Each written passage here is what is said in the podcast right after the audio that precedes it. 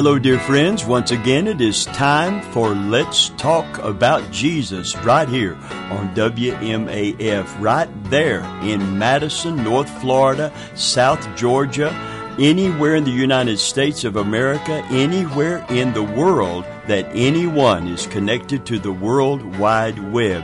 And if you have downloaded this edition of Let's Talk About Jesus from our website, we do welcome you today.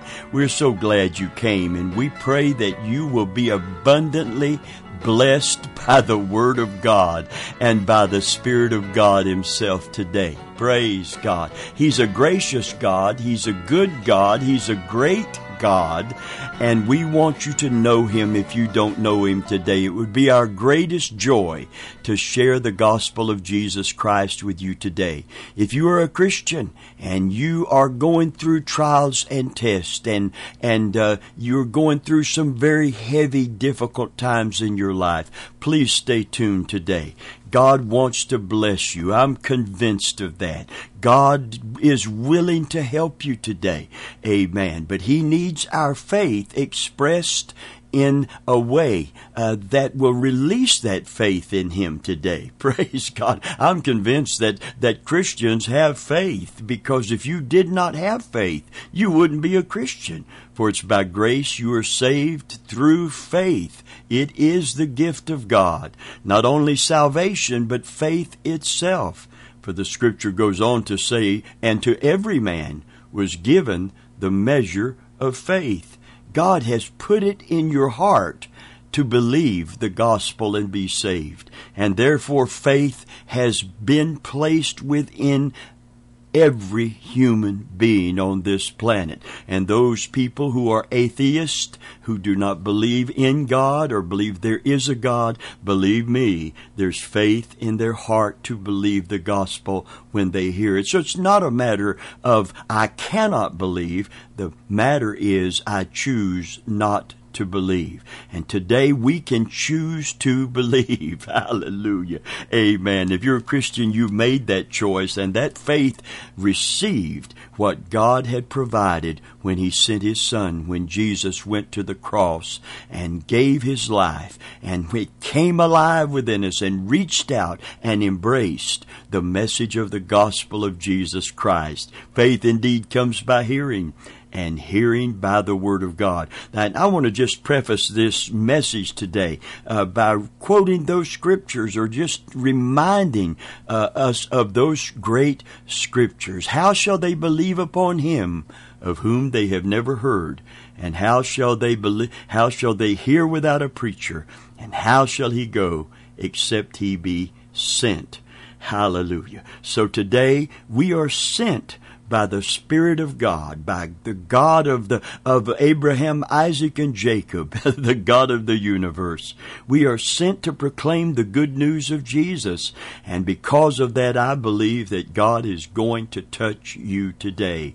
Not only teach you today, but touch you today. So the teaching and as is is an opportunity, as we focus upon God and His Word, to receive His touch by faith in in whatever area of life that we have need of. If you are not a Christian today, I believe the Holy Spirit is going to touch your heart with this message, going to draw you to Jesus. If you are a Christian today, I believe God is going to speak distinctly to you, directly to you, because He loves you so very much today. Praise God. Well, we are here today because we have a scripture that we have claimed many years ago when we went on the airways, and it is Psalm one hundred twenty and verse seven, which simply says, He sent His word and healed them and delivered them from their destructions. Whatever you need today, deliverance, whatever you need in terms of healing and help for your physical body, for your spiritual man, for your your emotional condition, your financial condition, whatever it is, God has sent His word, hallelujah, to bring that faith alive in you so that He can answer your prayer, so that He can deliver you, so that He can help you today. So we have a message today that is, I believe, crucial to believing God in those troubled times. And it's out of Psalm one thirty-seven, verses one through four. And the title of this teaching is, Don't Let the Devil Steal Your Song. I'm going to say that again. Don't let the devil steal your song. And I want you to listen carefully in just a few moments. Before we go to the Word of God today, I would like to invite you to come to our website. Just type in T H C O G, and that will take you to the Holy Church of God right here in Tampa, Florida, where this broadcast originates, working on our forty-fourth year. That's right, forty-four years as senior pastor of this ministry.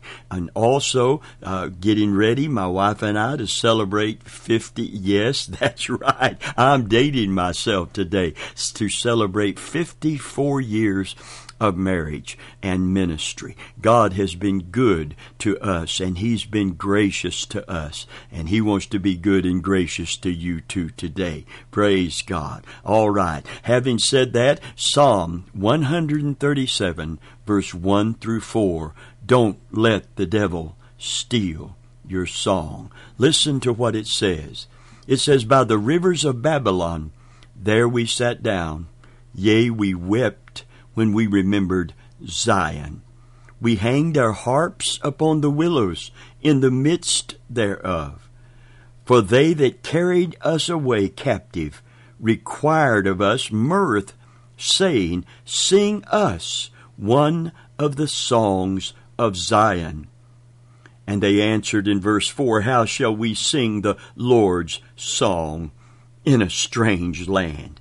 You know, it was Israel's own rebellion against God, and their own turning their ears and hearts from the prophets that were sent to them, that allowed them to go into this captivity, and therefore their hearts were broken. God's covenant people are now held captive by their enemy. Their sorrow was multiplied as they remembered the blessings they had lost. Their enemies further added to their pain by demanding them to sing with the joy and victory the praises of God. They wanted to hear the songs of Zion. You see, Israel was noted, notorious for the way that they worshiped their God when they were had His favor and they were in the land that He had given them. They were right with God and God was blessing them. They sang like no one else sang the high praises of God. But when they went into rebellion and they got wrong with God and God allowed them to go into captivity for their rebellion and sin, the first thing they lost was their joy in God. Listen, friend, when we lose that fellowship relationship with God, our joy is gone. There's a scripture that says the joy of the Lord is your strength. It's in the context of a renewed relationship with God through repentance of our sin and God's wonderful, marvelous mercy and grace and restoration. You know, repentance has had a negative spin put on it uh, until so many people don't even preach repentance anymore. But friend, we need that message today because restoration comes when true repentance occurs. And no matter how far we may have drifted from God, when we come back to Him, He comes back to us. You know, there's a little adage that, that is part of a, the lyrics of a song. If you take one step toward the Lord, He will take two steps toward you. Praise God. Amen. Their hearts were broken. Their spirits were crushed. Their faith was shaken.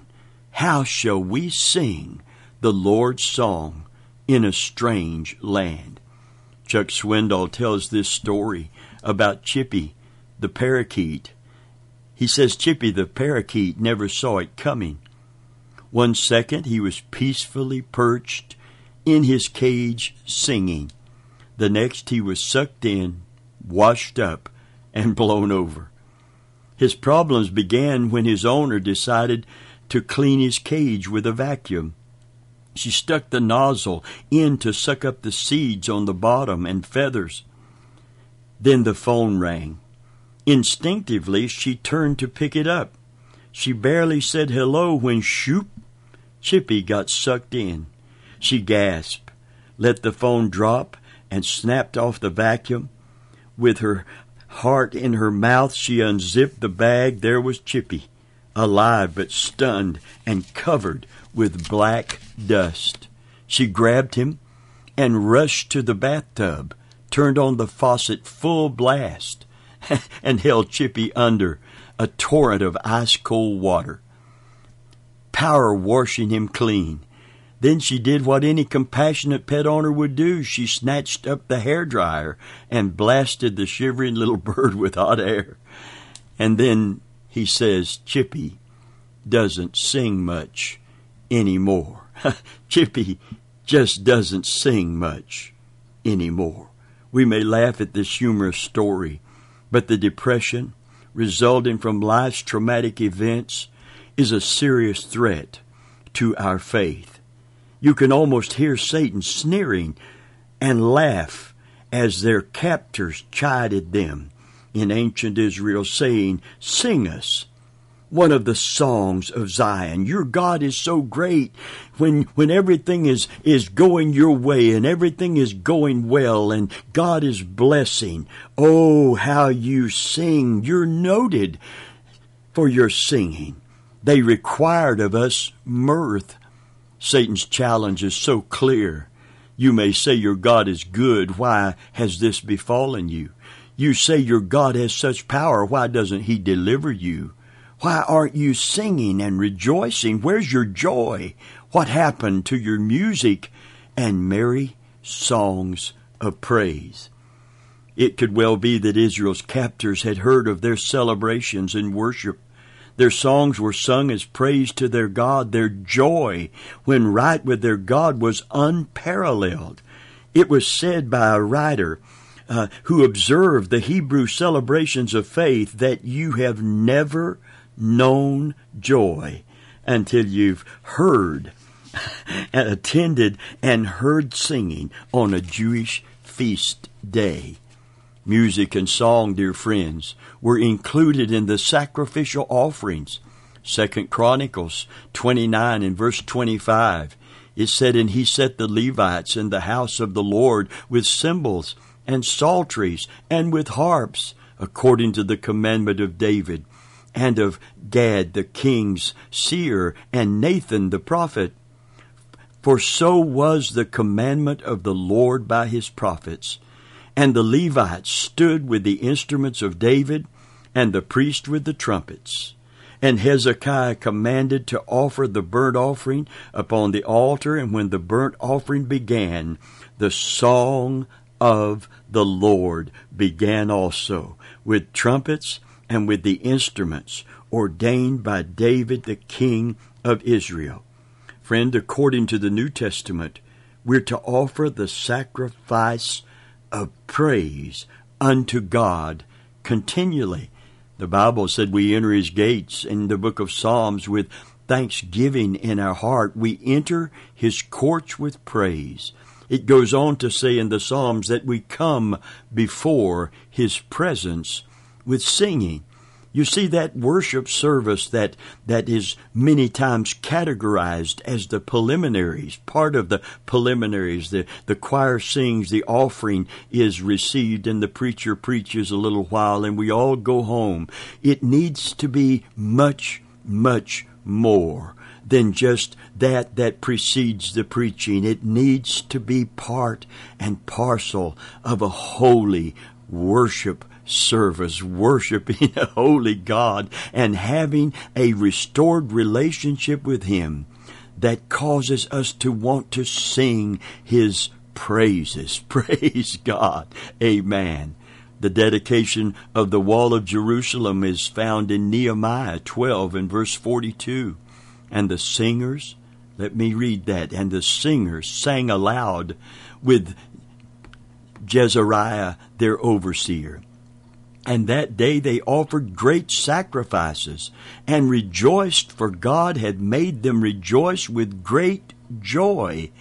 The wives also and the children rejoiced, so that the joy of Jerusalem was heard even afar off. Hallelujah. That's why when they capture, when they brought the Jewish people into Babylon to serve the king of Babylon, when they lost their battles and went into captivity, they had heard the joyous singing of a victorious covenant people blessed of the Lord.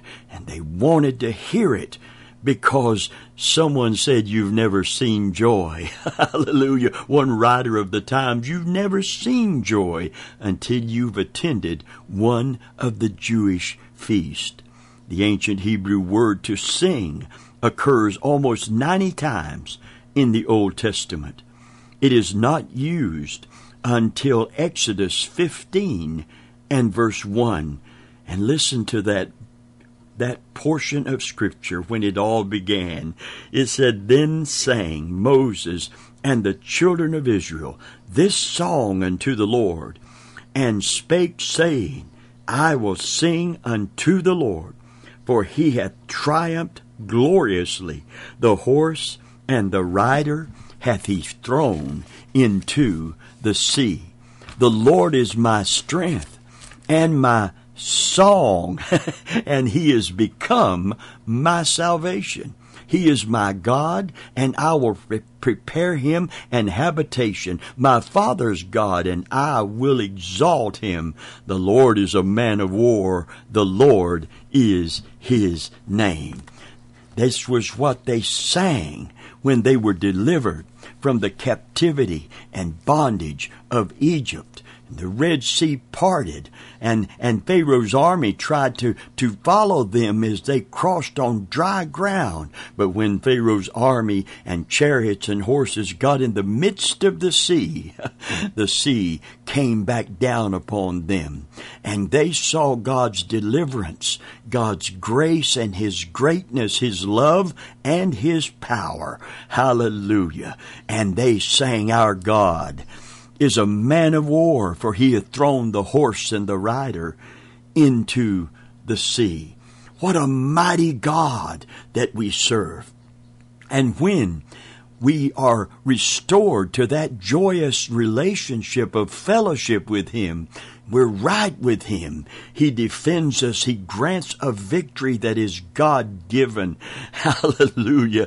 And our enemies cannot hurt us, harm us, or destroy us. Listen very carefully today. The joy of the Lord, dear friends, if you're a Christian today, the joy of the Lord is your strength. And that scripture occurs in the book of uh, Nehemiah, chapter eight. When Ezra the high priest stood, and he, they've been brought out of Zion, they are back in their land, they're going to rebuild those burned cities. God had turned their captivity, and he read from the book of the law, and their hearts were broken that they had rebelled so much and drifted so far. And he told them, that's all God wants. That, that brokenness is going to lead them to blessedness. Hallelujah. That repentance is going to allow for God's restoration in their life. That's why this negative spin on repentance today. Oh yes, it will. Con- we will have to uh, have to have our hearts convicted of our sin. But if we confess our sin, He's faithful and just, according to the New Testament, to forgive our sin and to cleanse us of it. And when that occurs, then a restorative work begins to occur. It is the it is the path to restoration. And so, so, so they were brokenhearted, and that was that repentance, that, that change of mind. They're turning back to God, away from sin and toward the Lord. And Nehemiah says, tell them not to weep. Don't stay guilt-ridden. Hallelujah. God has forgiven you, and He wants to restore you. Amen. And he says, go and eat the fat. Drink the sweet. It's time to celebrate sins forgiven and the restoration that's going to come. For the joy of the Lord is your strength. That renewed right relationship with God, hallelujah, would produce a joy that would strengthen them to rebuild those cities and renew their faith in a future, knowing that God has forgiven them and God now is going to restore the covenant that they broke. Hallelujah. Amen. And when the enemy comes in like a flood, the Spirit of the Lord himself would raise up a standard against him. Hallelujah. I want to read this very quickly in these closing moments from Psalm one twenty-six, because it describes what happened. No wonder there was such joy and such singing. Amen. Psalm one twenty-six. It says, when the Lord turned, which means reversed, again the captivity of Zion, we were like them that dream. Then was our mouth filled with laughter, and our tongue with singing. Then said they among the heathen, the Lord has done great things for them. Hallelujah. How did they know that? Because they saw their joy.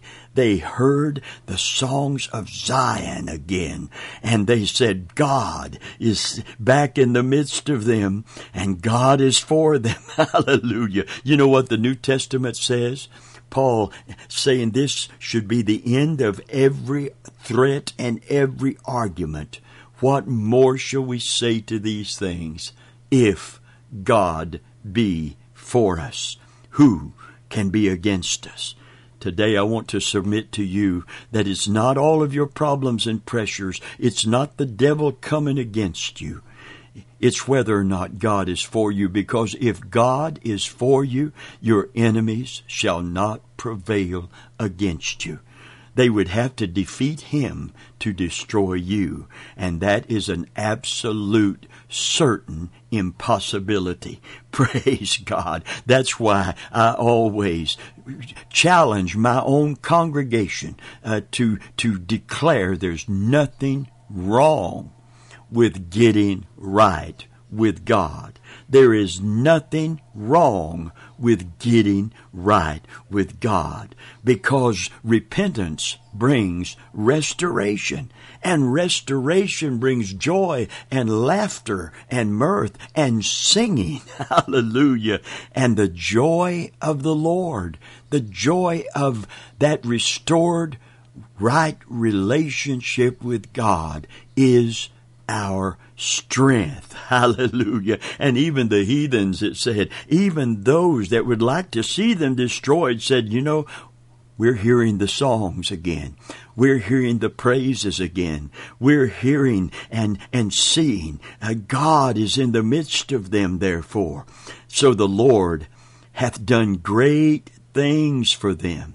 Verse three says of Psalm one twenty-six, the Lord hath done great things for us, whereof we are glad. Hallelujah. Verse four says, turn again our captivity, O Lord, as the streams in the south. They that sow in tears shall reap in joy. See, there's the repentance and the joy. And then verse six says, he that goeth forth and weepeth, bearing precious seed, shall doubtless come again rejoicing, bringing his sheaves with him.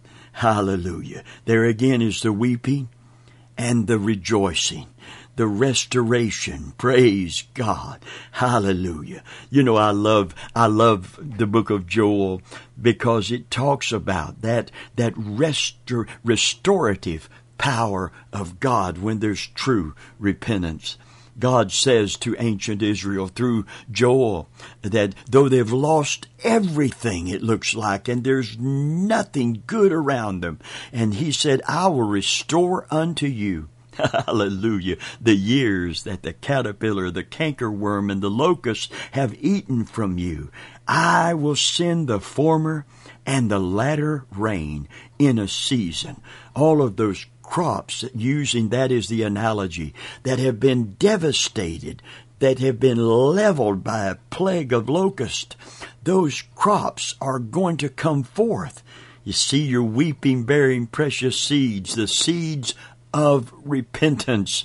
You're going to come again rejoicing with a restorative work of God, bringing your sheaves, bringing those, those stalks full of fruit. Glory be to God. Hallelujah.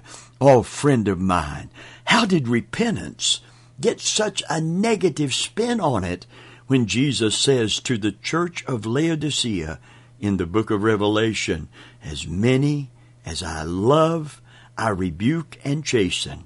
Be zealous, therefore, and repent. You see, I will give you, I will restore you, I will reinstate all of my covenant blessings upon your life. Hallelujah. If you will repent and turn back to me.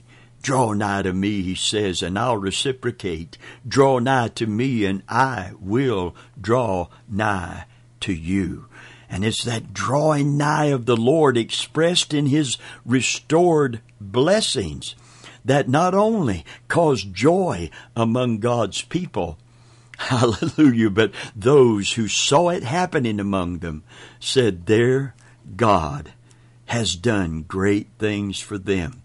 Wouldn't that be great for the world to see Christian men and women blessed of the Lord, healed and delivered and set free by God himself, and say, look what their God has done for them. Oh, we can argue our faith theologically all day long, but when there's a restored blessing, hallelujah, when there's joy and singing and revival because of restoration in the church of the living God, which is you and me if we're Christians today. Hallelujah. The world is going to have to sit up and take notice and have to admit our God has done great things for us. Hallelujah. Praise God. God is so gracious today. God is so good today. And I believe that if we will confess our sins before him, you know, the scripture is very clear. For if we say we have no sin, we lie and do not the truth. But if we confess our sin, he is faithful and just to forgive our sin and to cleanse us from all unrighteousness. This is the great work of God today. This is the work that he does and he alone can do. And I'm so grateful today to know that my sins are forgiven. And should I stumble while following Jesus to the best of my ability, should I stumble, I can go to God. I can confess my sin. And I can be not just forgiven, but restored. That's what David was talking about when he said he restores my soul. And today, you can be forgiven, and he can restore your life and restore your soul as well, if you will just come to Jesus today. Confess your sin. Ask his forgiveness and receive it by faith. And then the joy of the Lord will become your faith and your testimony. And you will be numbered among those who are singing the songs of Zion. And the devil will never be able to steal your song. And one day we will sing it on the streets of glory to the Lord himself in the holy city where we will live forever. Well, our time is gone today. We love you today. And we're praying for a mighty Holy Ghost revival before Jesus comes. Come back next week and let's talk about Jesus.